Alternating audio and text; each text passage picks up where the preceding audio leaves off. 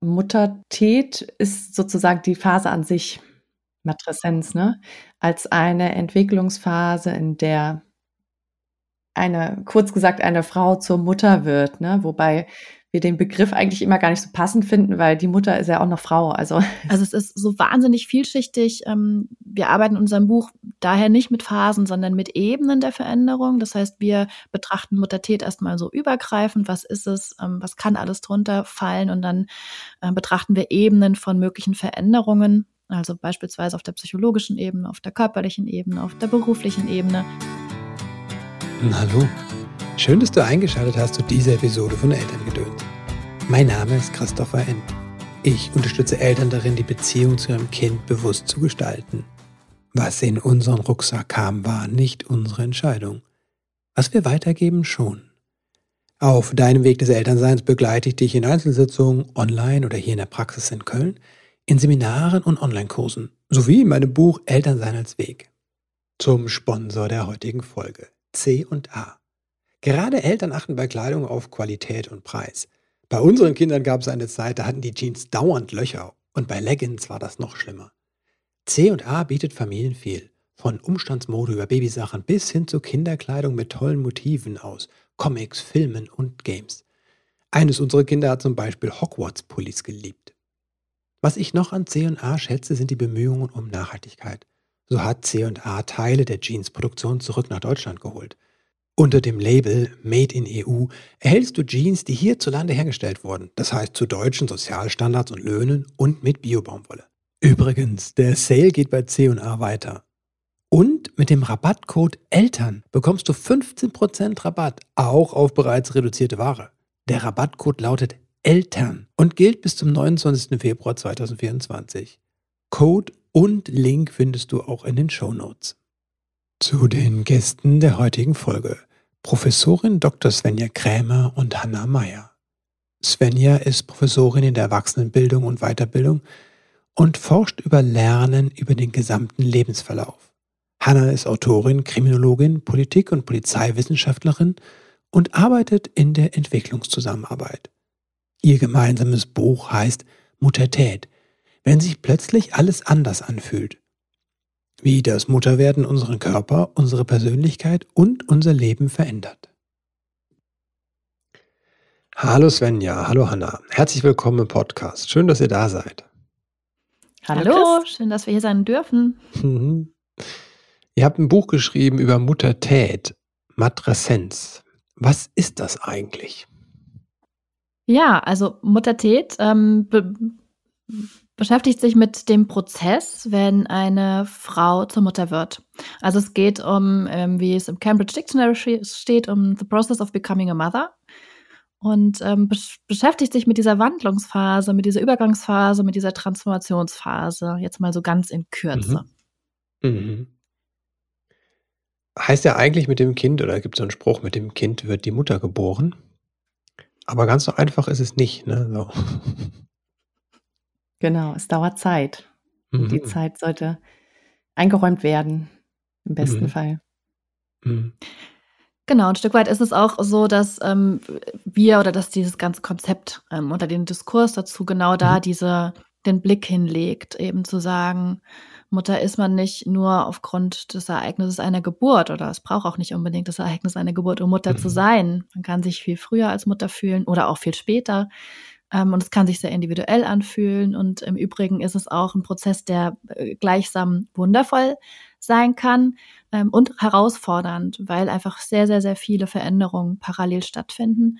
Mhm. Ähm, und es war gesellschaftlich bisher wenig erlaubt, darüber zu sprechen. Und genau das ist mit dem Begriff auch jetzt ähm, vermehrt ermöglicht. Äh, es gibt endlich einen Begriff dafür. Frauen sagen uns, oh, endlich weiß ich, was los ist oder ich kann drüber sprechen. Ich habe einen Anknüpfungspunkt, mal drüber zu lesen oder zu reden. Mhm.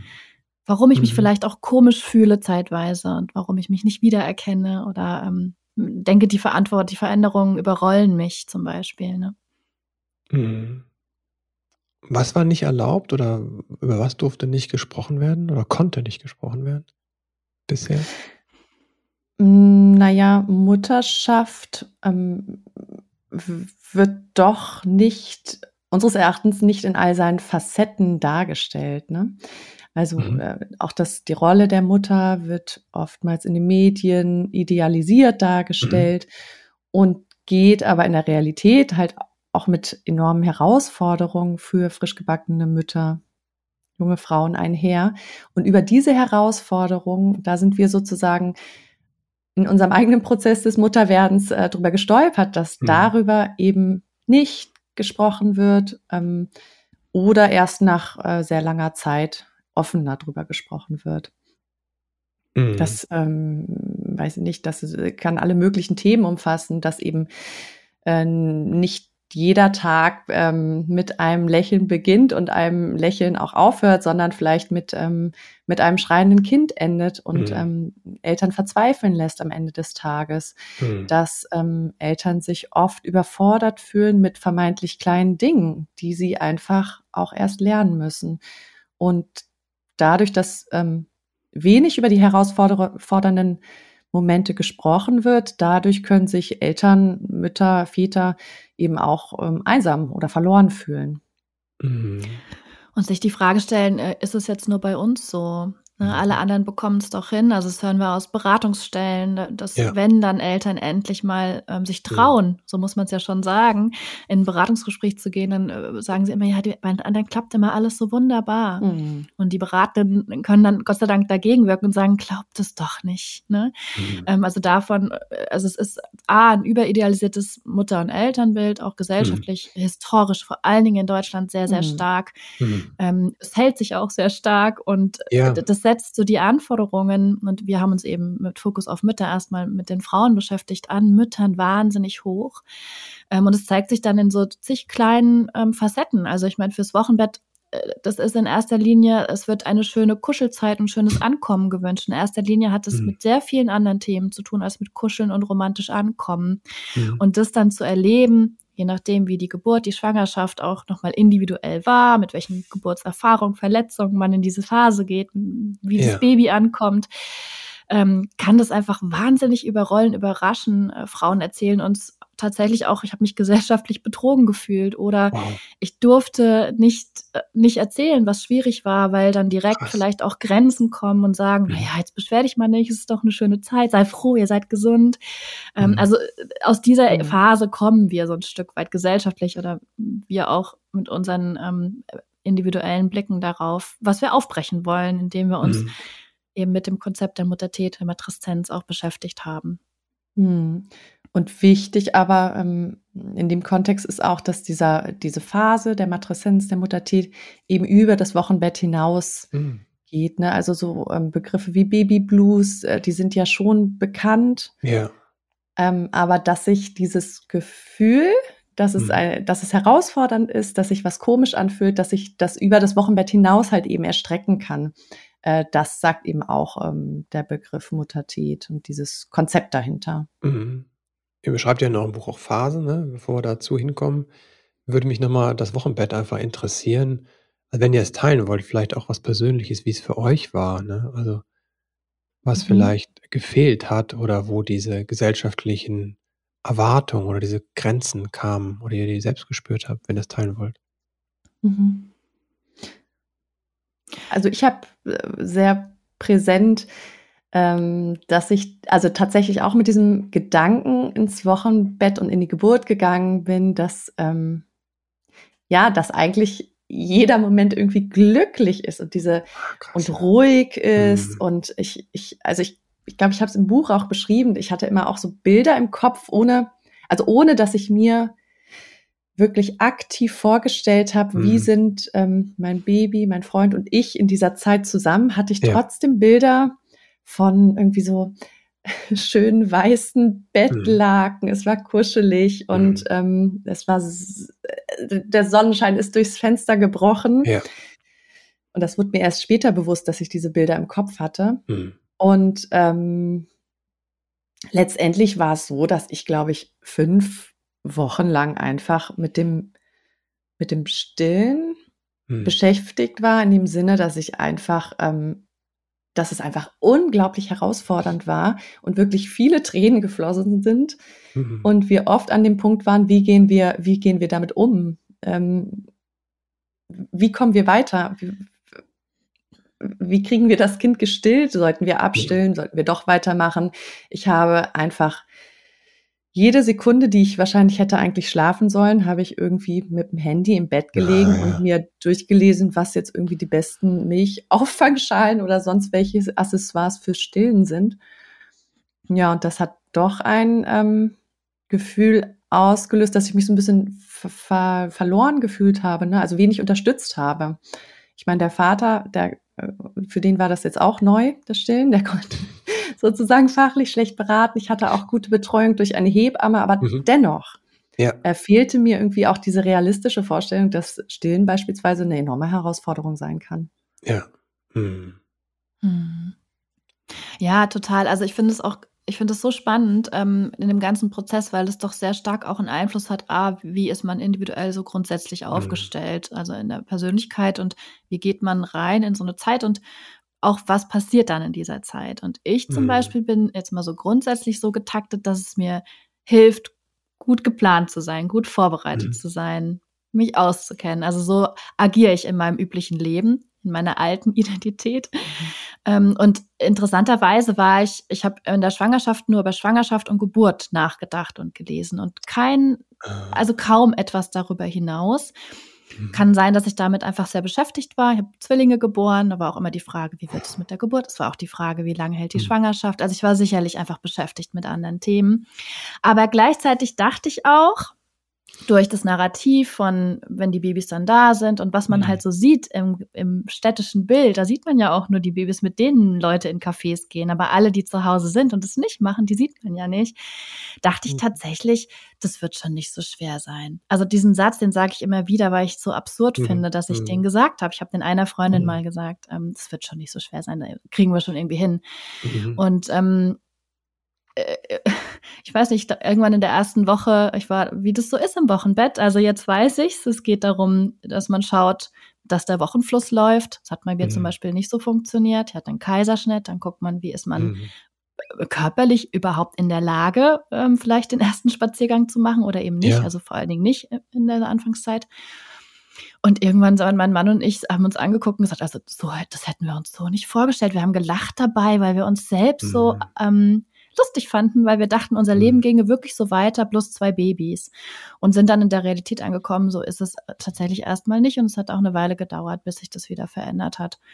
Ähm, mhm. Also von daher bei mir war das dann eher so übergreifende, also so im Kopf, ne, die Frage, boah, was passiert hier? Wie, wieso war ich nicht vorbereitet? Ich mache ja nichts mhm. anderes mehr, außer wickeln, stillen, Babys hinlegen, umziehen, stillen, wickeln, umziehen. Mhm. ähm, so, und damit muss man natürlich auch mental erstmal klarkommen und ankommen in der Zeit und fragt sich dann schon, wird das jetzt, wie lange wird es jetzt so? Ähm, ja. Wann verändert sich das wieder? Also dann kommen diese ganzen Fragen, äh, die man vielleicht vorher einfach nicht gehört hat. Ne? Mhm. Ja, mir kam auch, als Hannah eben erzählte von dem Bild, ne, dieses mit den weißen Laken und so, also, ich habe auch sofort so eine Sehnsucht gespürt, ne, nach diesem nach so einem Sein, wo und vielleicht ist das diese Sehnsucht einfach, die wir alle haben, ne, dass es da so einen Ort gibt, wo es sicher ist, ne? Und das wünschen wir unseren Kindern auch, ne, dass die in so einem Wohlfühlblase aufwachsen, so. Mhm. Wie es vielleicht auch im ne, im im Mutterleib war, ne? Aber ist dann leider Mhm. Das ist ja vielleicht auch das, da muss ich zum Beispiel sagen, ähm, das ist mir schon im Geburtsvorbereitungskurs so untergekommen, dass man mhm. sehr stark auch ähm, darauf hingewiesen wird, dass es gut ist, sich am Anfang nicht so viel vorzunehmen, sich einen mhm. schönen mhm. Ort zu schaffen, mhm. nicht 100 Besuche zu planen. Also das ist ja etwas, worauf man schon auch so vorbereitet wird mhm. und was sich dann vielleicht gedanklich, aber halt natürlich, oh Gott sei Dank, vielleicht auch in so einer positiven Sichtweise darauf mhm. ähm, gestaltet.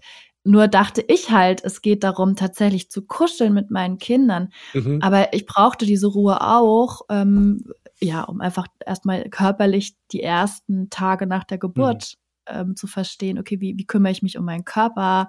Mhm. Ähm, wie Hannah schon sagt, ne, wie klappt das mit dem Stillen eigentlich? Wie sitze ich? Ich weiß nicht, wie viel hundertmal ich versucht habe, ähm, Stillkissen aufeinander zu stapeln. Also mit solchen Themen mhm. beschäftigt man sich ja dann. Ja, vorbereitet war ich darauf auf jeden Fall nicht. Nee. Wobei ich sagen muss, hm. bei mir war die erste Phase tatsächlich eher noch so ein bisschen amüsant, äh, ironisch, vielleicht auch aus Selbstschutz heraus. Mhm. Ich fand tatsächlich, dass es ähm, danach nochmal schwieriger wurde, auch weil dann auch die Akzeptanz noch weiter fehlt. Also im Wochenbett hat, okay. wie gesagt, jeder schon auch noch im Kopf. Mhm. Ähm, aber zu verstehen, dass es schon auch ein Jahr und zwei Jahre dauern kann, ähm, bis sich die Identität auch einfach als Mutter vielleicht gefunden hat und bis alle Veränderungen, die parallel laufen, wieder gefunden haben, ne? bis alle Säulen des Lebens irgendwie wieder mhm. besser so äh, in der Mitte des Lebens stehen. Das dauert ja tatsächlich viel, viel länger als eben das Wochenbett. Mhm. Mhm. Wobei es bei mir war es auch so, dass ich während, also ich habe schon kurz vor der Geburt gemerkt, dass dieses Bild von diesen weißen Bettlaken und Sonne und so weiter, das, das passt nicht, weil ich mich so ins, ins Dunkle zurückgezogen habe, ne? mhm. ne? Stille, dunkel, ich, wie so eine kleine Höhle, die ich mir gebaut habe. Mhm, mh. Aber was mich dann, von daher war das sozusagen dann auch total in Ordnung, dass, dass die Laken da nicht irgendwie weiß waren, sondern irgendwie eher wie so ein medizinisches Krankenbett alles war mit äh, Nasenspray und diesen ganzen Stillaccessoires. Aber ähm, also ja, Wochenbett sind viele drüber informiert und da wird einem auch noch irgendwie Raum gegeben, mhm. aber auch nicht von allen und vollumfänglich. Ne? Mhm. Also diese, ähm, also ich hatte schon auch den Eindruck, dass eigentlich erwartet wird von mir, dass ich eben aus meiner Höhle, die ich da gebaut mhm. habe für mein Neugeborenes und uns als Familie, dass ich da aber auch relativ schnell doch dann rauskomme. Mhm. Und das hat nicht funktioniert. Und das hat ähm, eigentlich auch nicht nach Abschluss des Wochenbetts, also nach so sechs, acht Wochen, hat das auch nicht funktioniert, ne? weil ich mhm. einfach, ich weiß nicht, wann ich das erste Mal irgendwie die 100 Meter gelaufen bin alleine, mhm. ähm, weil es einfach, ich war einfach total immobil. Und da, ich glaube, das hat mich gar nicht so, also es hat mich deshalb belastet, weil ich dachte, die Erwartung wird an mich gestellt, ne? Und deshalb habe ich sie mir selber gesetzt, ah, okay. irgendwie unterwegs zu sein und auch wieder mhm. dieses Bild, ne? Irgendwie ein Cappuccino zu trinken und im Kinderwagen neben mir schläft das Kind und ich quatsch mit meinen Freundinnen. Das gab's nicht. Mhm. Und ich wollte das aber. ja. Ja, ich habe letztens mit Danielle Graf äh, gesprochen, ein Interview gehabt ne, von Gewünschtes Wunschkind und sie sagte auch, ne, auf ein Kaffeehausbaby nennt sie das, ne? Auf ein mhm. Baby im Kaffeehaus, im Café, kommen halt 20 bis 30 schreiende Kinder, die zu Hause schreien. Ne? So. Genau. Mhm. Ja. Das sieht man halt nicht. Ja. Absolut, ja. Also von daher, da sind wir so ein bisschen in, der, äh, in diesem Bereich, was für ein Mutterbild hat man so von mhm. sich selbst, ne? Und mhm. ähm, welche Erwartungen hat man an sich selbst, was für eine Mutter möchte man sein? Und auch wenn man äh, vielleicht sagt, ich habe mir darüber keine Gedanken gemacht, ich meine jetzt nicht, dass mhm. man zu Hause sitzt und sich ähm, mhm. äh, im Coaching begleitet, da ein Mutterbild aufzeichnet, wäre vielleicht gar nicht so schlecht, aber ähm, auch wenn man das nicht bewusst macht, passiert es ja unterbewusst, ne? durch ja.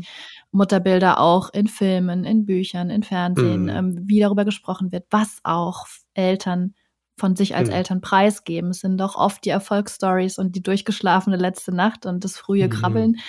Mhm. Ähm, vielleicht eher weniger oder später erst dann andere Themen. Und hinzu kommt, finde ich auch, ich habe relativ lange, also bis drei Wochen vor Mutterschaftsbeginn mhm. gearbeitet, war nicht so sehr früh raus, äh, trotz Zwillingsschwangerschaft.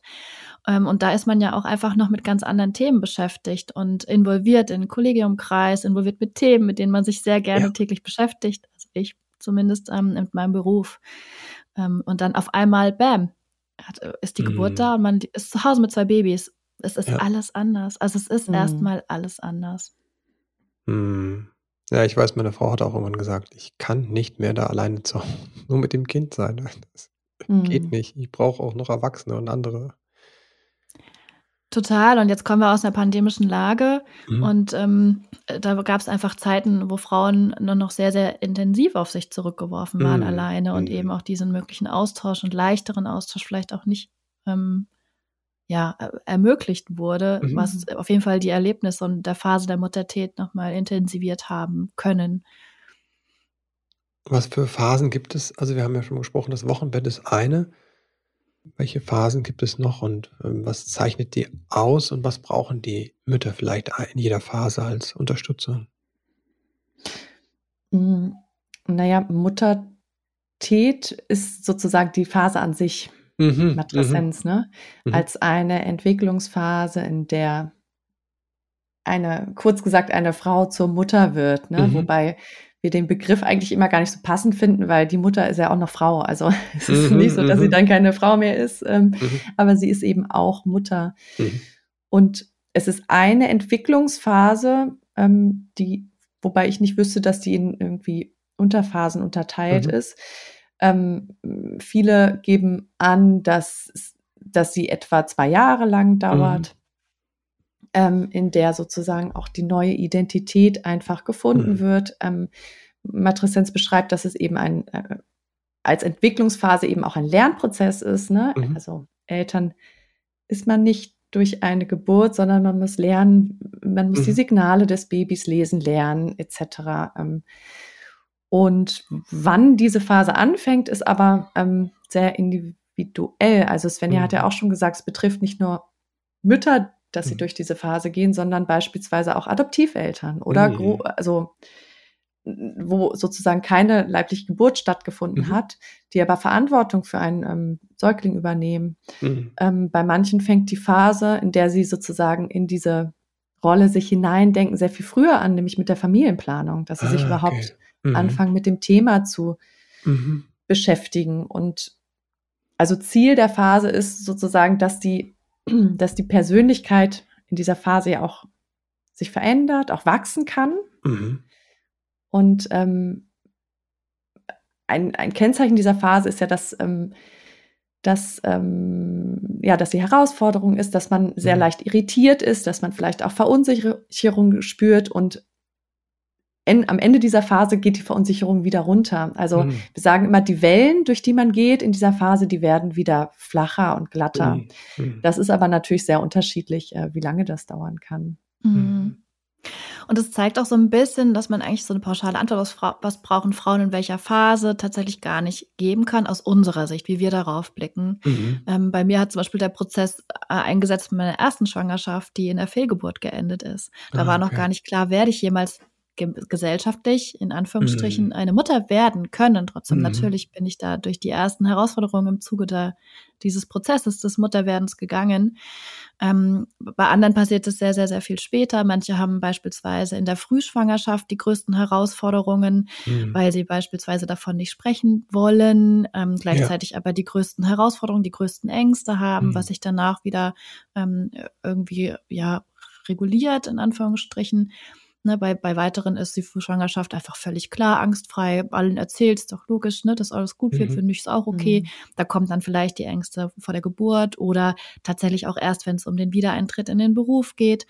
Also es ist so wahnsinnig vielschichtig. Ähm, wir arbeiten in unserem Buch daher nicht mit Phasen, sondern mit Ebenen mhm. der Veränderung. Das heißt, wir mhm. betrachten Muttertät erstmal so übergreifend, was ist es, ähm, was kann alles drunter fallen und dann äh, betrachten wir Ebenen von möglichen Veränderungen. Mhm. Also beispielsweise beispielsweise auf der psychologischen Ebene, auf der körperlichen Ebene, auf der beruflichen Ebene, um mal ähm, anzufangen herauszustellen und zu bündeln, welche möglichen Veränderungen können denn in dieser Phase alle auftreten. Mhm. Und das heißt nicht, dass alle Frauen alles erleben, natürlich nicht, ähm, sondern das mhm. ist super individuell, aber mal um anzufangen zu sagen, okay, das sind mögliche Veränderungsprozesse, durch die ihr gehen könnt und die eben im körperlichen und der psychologischen Ebene sind einfach most likely, also vor allen Dingen im psychologischen Bereich durch Hormonveränderungen, mhm. Umstrukturierung des Gehirns, dass sie auch passieren werden.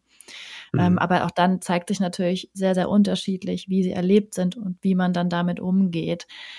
Ähm, also von daher ist es einfach wie immer, also total individuell, ähm, mhm. fokussiert auf eigentlich die einzelne Person. Mhm. Wie kann ich ja. mich vielleicht vorbereiten auf die, äh, auf meine Mutterschaft? Ja, das haben wir viel diskutiert. Ne? Ähm, wie Svenja hat schon angedeutet, sie hat sich äh, vor allem mit der Schwangerschaft und auf die mhm. Geburt konzentriert in der Vorbereitung. Bei mir war es genauso. Also dieses mhm. Wochenbett habe ich irgendwie äh, Säuglingspflege noch mitgedacht. Das war's. Mhm.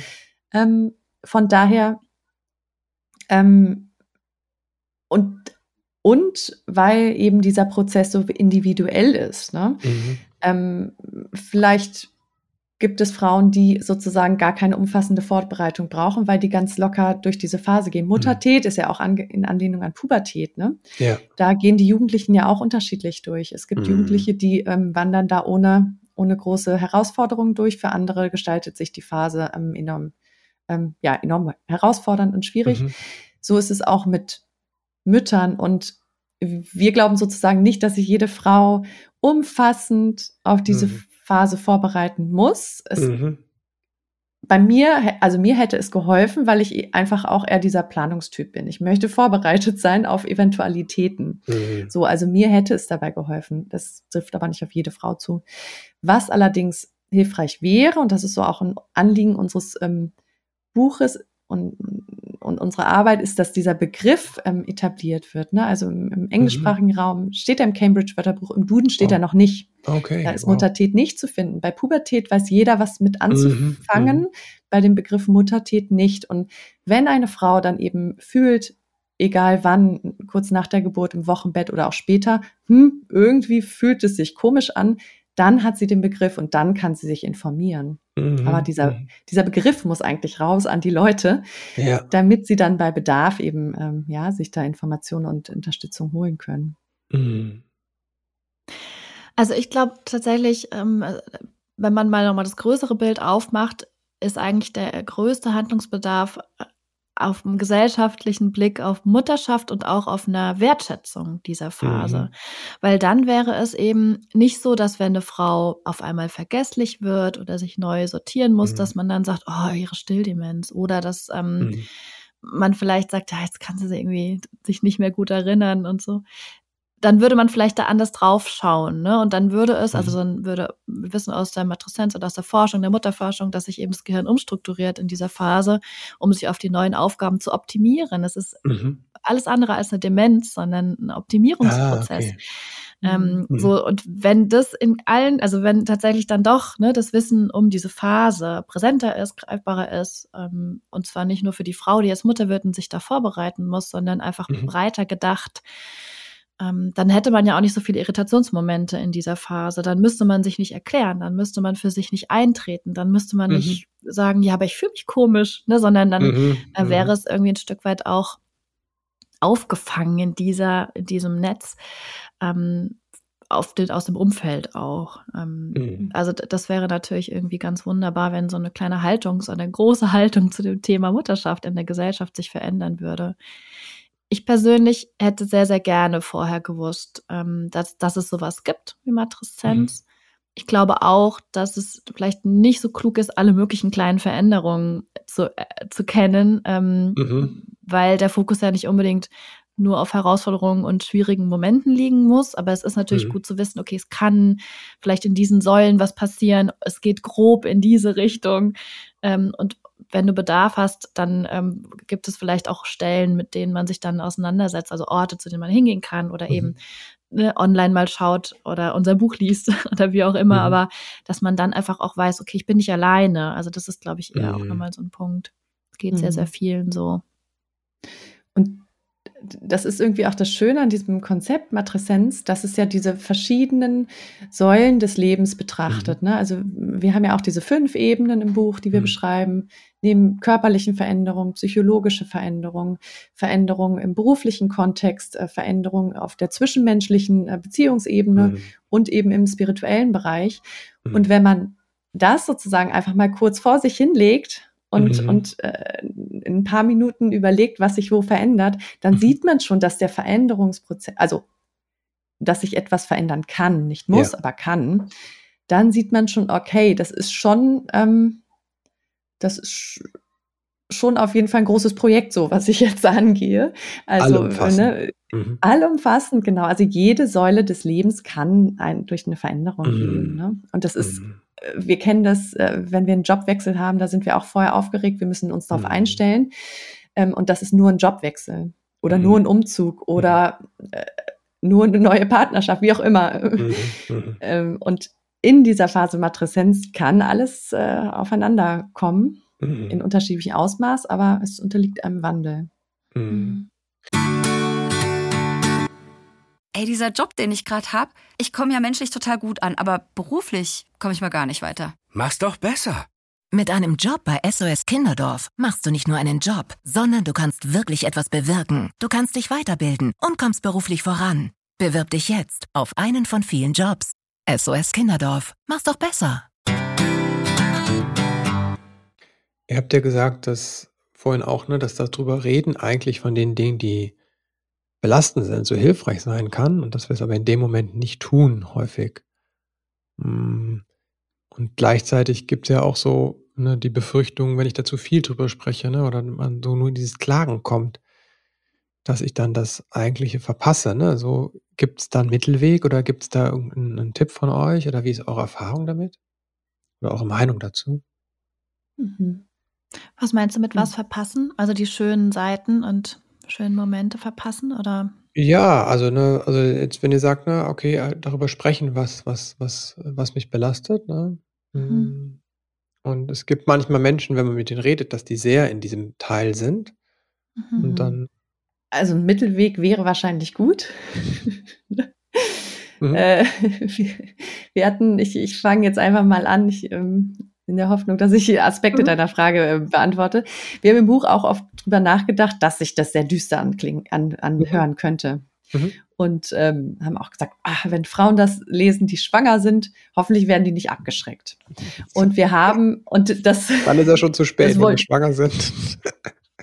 Nein, deshalb haben wir sozusagen, aber äh, gleichzeitig war auch Ziel, uns auf die mhm. Herausforderungen und Schwierigkeiten zu konzentrieren, ja, ja. weil ja darüber unseres Erachtens zu wenig drüber gesprochen wird. Mhm, mhm, wir haben beispielsweise in unserem Buch auch ähm, im Abschlusskapitel die schönen, die schönsten mhm. Momente für mhm. uns aus dieser Phase herausgearbeitet mhm. und dargestellt, weil die eben genauso wichtig sind.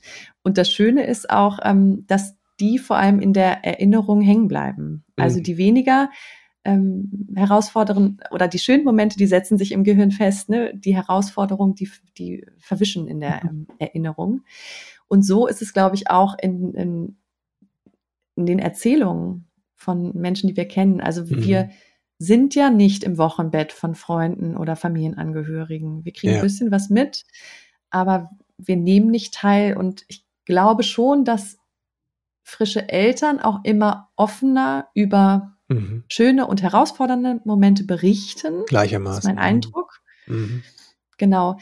Ähm, gleichzeitig, als ich noch nicht schwanger war, also als ich noch keine Kinder hatte, da wurden mir nicht die herausfordernden Momente berichtet und das kann ich auch verstehen. Also ah, wenn okay. äh, jetzt meine Freunde gerade frisch Eltern geworden sind, ähm, haben die mir, glaube ich, nicht von den allerherausforderndsten Momenten erzählt. Mir die ich damit wahrscheinlich auch weniger anfangen kann, wenn ich keine Kinder habe. Ne? Mhm. Also. Mhm. Ja, in den ja. Befragungen haben Frauen auch gesagt, das war für sie wie eine Büchse der Pandora. Also vor, bevor sie selbst Mutter waren, wären sie gar mhm. nicht empfänglich dafür gewesen, hätten das nicht mhm. verstanden. Oder man hört mhm. es und denkt, wird bei mir nicht so. Vielleicht auch ein mhm. guter Schutzmechanismus. Ähm, ich, ich glaube tatsächlich, die, genau, ja, wir machen das anders. Falsch, ihr habt den falschen Ansatz, falsche Mindset. Ne? Ja, naja, genau. Ähm, oder mhm. man ist ja von außen schon noch schneller in der Beobachtung und denkt, wie vielleicht eine andere Variante dann die Situation erleichtern würde. Mhm, ähm, fühlt mhm. sich dann anders an, wenn man drinsteckt und einfach schon, ähm, ich habe nach sechs Monaten zum Beispiel immer nur zwei Stundenweise geschlafen, nur sechs Monate mhm. unsere Zwillinge alle zwei Stunden gestillt. Mhm, also ich Krass. bin da rumgelaufen wie ein Zombie ähm, ja. und äh, äh, genau, man muss wirklich aufpassen, dann, dass man sich auf mhm. Instagram da auch nicht irgendwie ähm, in falsche optische Mutterbilder ähm, hineinziehen lässt. Ich glaube, mhm. die Frage, wie man auf ähm, Erzählungen und Erfahrungen in dieser Zeit blickt, ist sehr stark mal grundsätzlich in der Persönlichkeit mhm. verankert. Also ist man äh, mit positiven, also Glas voll, Glas leer Blick unterwegs, ähm, schafft mhm. man das vielleicht auch, das zu differenzieren. Ähm, ich finde es nur tatsächlich auch schade, wenn man von Herausforderungen spricht, dass es direkt eingebettet, also die Erwartung ist schon, dass man es direkt einbettet mit so einem Endsatz, ich bin aber total glücklich und es ist ja alles total mhm. toll. Also das ah, passiert ja, ja schon sehr, mhm. sehr automatisch, weil es einfach mhm. auch nicht mhm. erlaubt ist zu sagen, mhm. ich war jetzt fünf, war heute Nacht, ich kann sie nicht mehr an meiner Brust haben. Also ich meine, mhm. so ein Satz ähm, muss man vielleicht auch mal überlegen, wann man den sagen kann. Ähm, und ich finde, es gibt dann, also persönlich die Erfahrung so, dass es halt bestenfalls Personenkreise gibt, bei denen mhm. man einfach auch mal alles rauslassen kann, ja. ohne A verurteilt zu werden als eine Rabenmutter, das ist ja ein Begriff, der mhm. schön kursiert in Deutschland, oder dass direkt Konzepte irgendwie ähm, angewandt werden, die jetzt mit meiner Situation auch nichts zu tun haben, sondern mhm. die einfach zuhören können.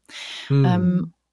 So, das, das ist schon sehr, sehr hilfreich, auch ohne dass ich jetzt mal in einer Erzählung nicht von den positiven Dingen berichte. Mhm, mhm. Ich finde, an Elternschaft ist es doch oft so, wenn sie abends schlafend im Bett liegen oder überhaupt mal zwischendurch schlafen und man guckt sie an, ist man auf einmal wieder total verzückt und denkt sich, die Mhm. Welt ist ähm, weiße Bettlaken und die Sonne scheint rein. Mhm. Das hilft ja auch unglaublich. Ähm, Ja. ich glaube, wenn man tatsächlich diese Erlebnisse nicht hat und wenn das ähm, überwiegt, dass es schwierig und äh, ähm, Mhm. Dramatisch auch ist, dann kommen wir auch an den Punkt, an dem es vielleicht nicht Muttertät ist und nicht mit der Entwicklungsphase zu tun hat, sondern wo Mhm. man einfach Mhm. schauen muss, in Beratungsstellen zu gehen und ähm, gucken muss, Mhm. brauche ich Unterstützung, liegt hier vielleicht eine postpartale Depression vor, gibt es hier andere Mhm. Themen, um die ich mich kümmern muss. Also das ist dann nochmal eine Abgrenzung natürlich in andere Bereiche, ähm, pathologische Bereiche, mit denen wir uns jetzt einfach auch ohne Natur unserer nicht vorhandenen Mhm. medizinischen Berufe äh, nicht beschäftigt haben. Mhm. Ähm, aber wie gesagt, die Möglichkeit zu haben, schon auch mal, ähm, ja, wenn es einem gerade sehr, sehr schlecht geht, das auch mal sagen zu dürfen, Mhm. ist schon höchst relevant. Ähm, und da steht und fällt es auch, in welchem lassen, Umfeld ohne- man ist. Mhm. Mhm. Mhm. Es Ja, einfach genau. stehen zu lassen, Also- ohne dass es sofort eine, eine Lösung gibt oder ähm, den Ausblick Ja, auf auch- das Gute. Mhm. Genau.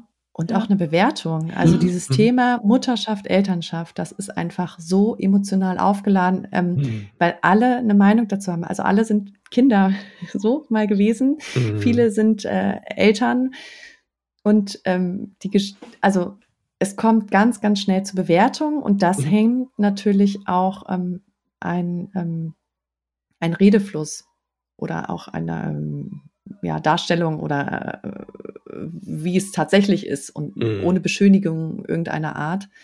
Und das wäre so hilfreich, wenn, wenn wir aus dieser Bewertung rauskommen würden. Mhm. Ähm, ja, und ich meine, der, die Familie ist oft natürlich ein sehr geschützter Raum, wo man ja eigentlich ähm, freier sprechen kann. Familie, enger Freundeskreis, so, ne, mit, mit Menschen, die man, denen man vertraut.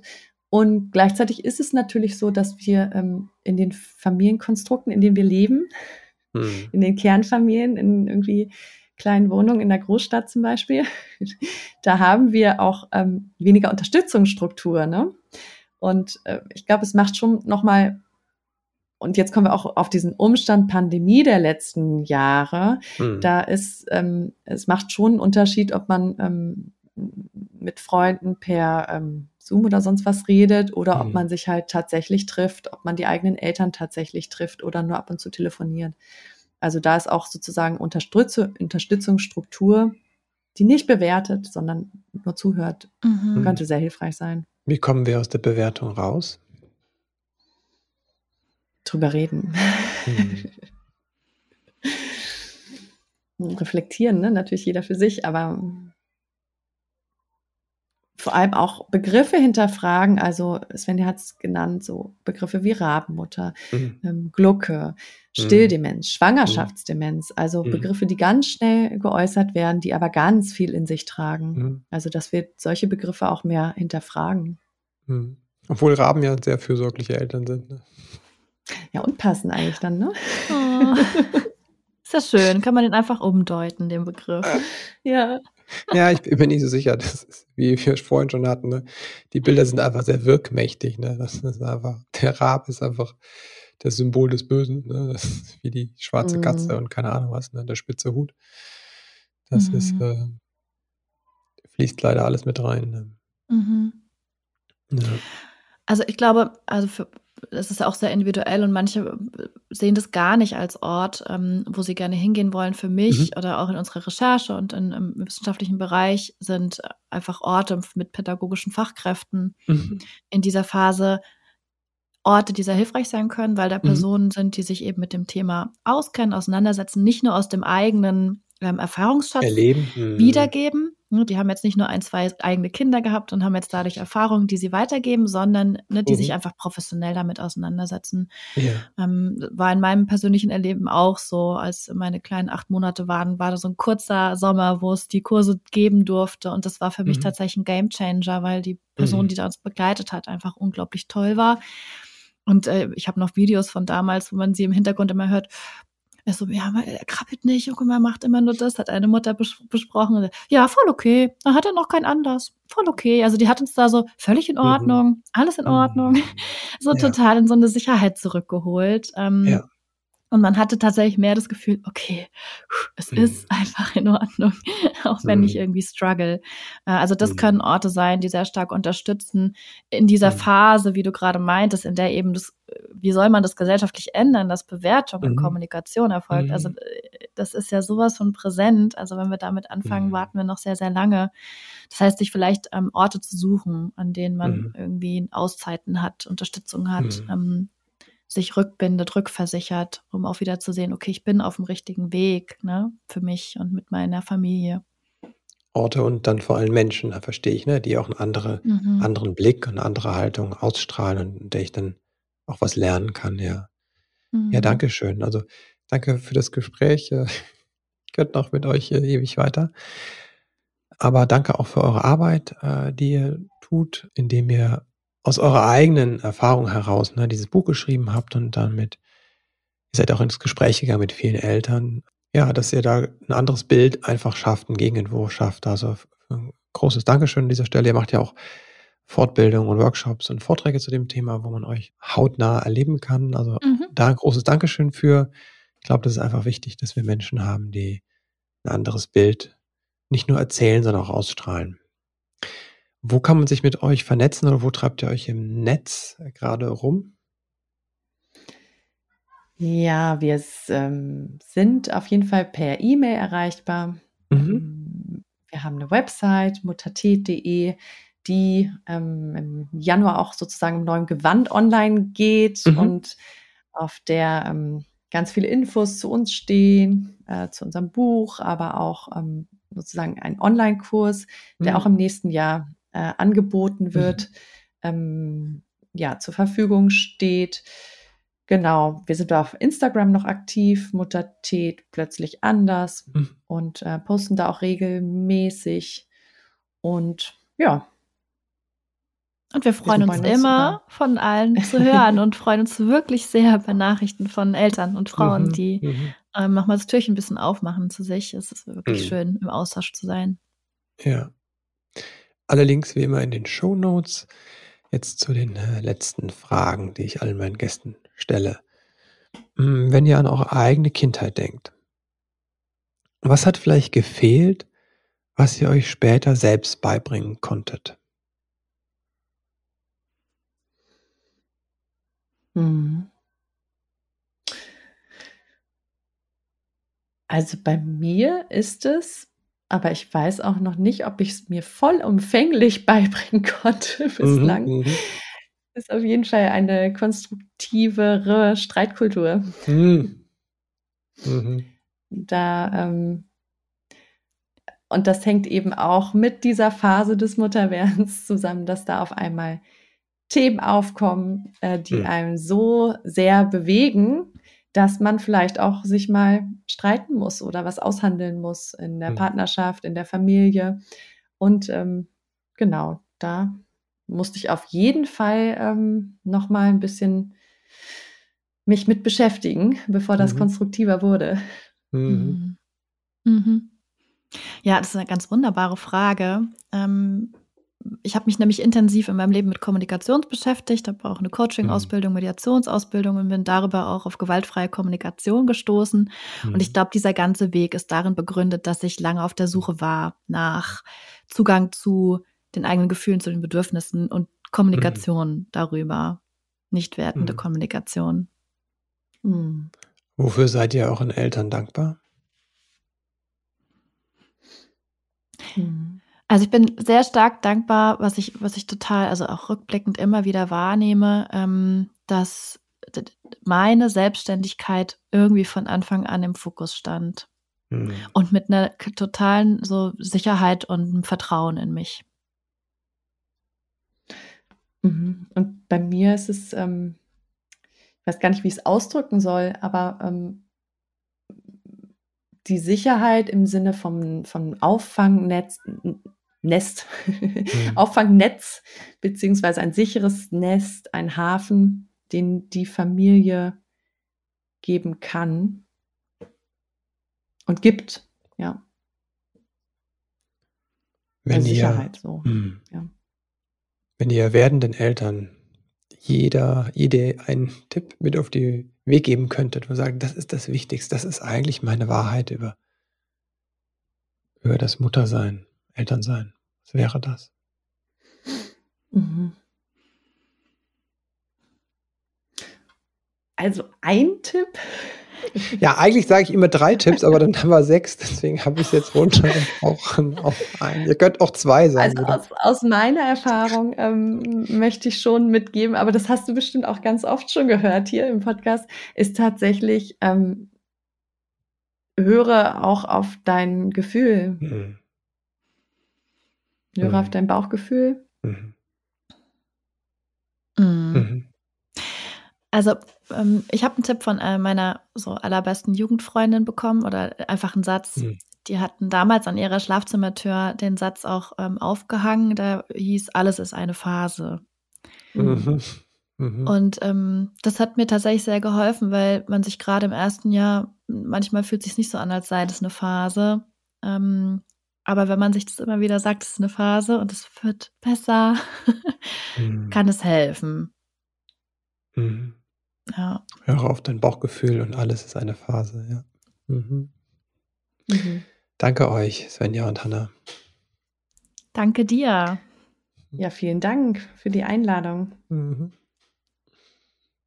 Schön, dass du eingeschaltet hast. Und falls es dir noch keiner gesagt hat, heute möchte ich dir Danke sagen für dein Elternsein. Denn dass du eingeschaltet hast, zeigt ja, wie engagiert du bist, dass du im Leben mit deinem Kind etwas anders machen möchtest. Danke dir dafür und jetzt wünsche ich dir einen ganz wundervollen Start in diesen Tag. Alles Liebe und bis bald.